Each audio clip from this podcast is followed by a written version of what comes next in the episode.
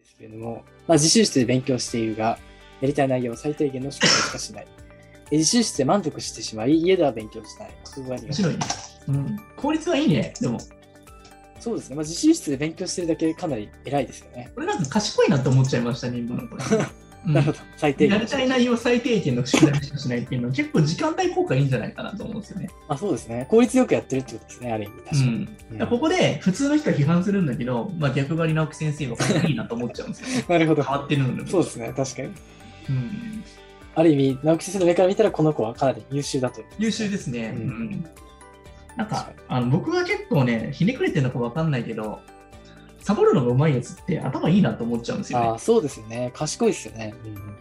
うんうん、なんか変なところに努力してるのよくないんだけどさ、うん、うん、でも大人になって必要な部分って結構そこだったりするからでもそこで作業をてあのもうちょっと結果が伴うように工夫するようにはちょっとその子のまだ努力はまだちょっと頭の使い方分かってないのでもっと効率のいいやり方があるからね、なるほど。その子は自分で実践してるやり方よりさらに賢い方法があるというか。あありますよ親に文句言われる前にもうちょっとなんか高得点取ら 取ってある程度言われないようにするのも術だからねまあ、ある意味、それが一番の賢さですよね。そうそうそう確かに結局、成績を上げそてししまうっていうて、その隙間。間のところでうまくバレないように遊ぶようにしなきゃダ メだ。うん。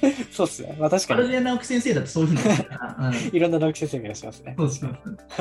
国語が苦手っていうところだったらさ、そこ疲れてるわけだからさ、どっから手こ入れしなきゃいけないよね、多分。そうですね。確かに言。われる前にちょっとね、うん。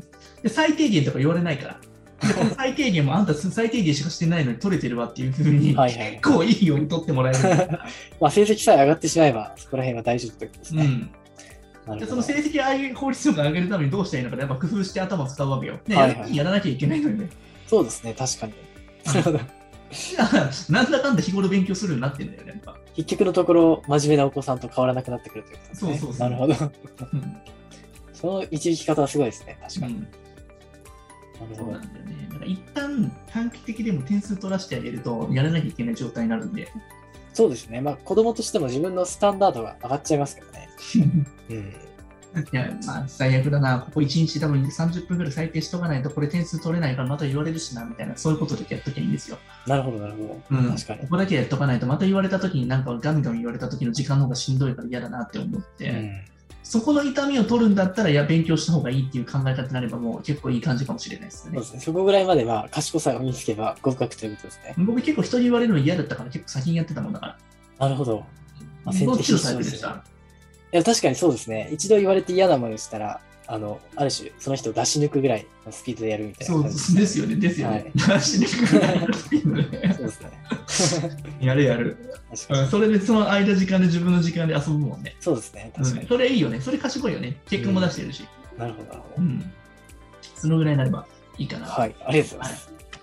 この子は伸びしろあるんじゃないかな。ですね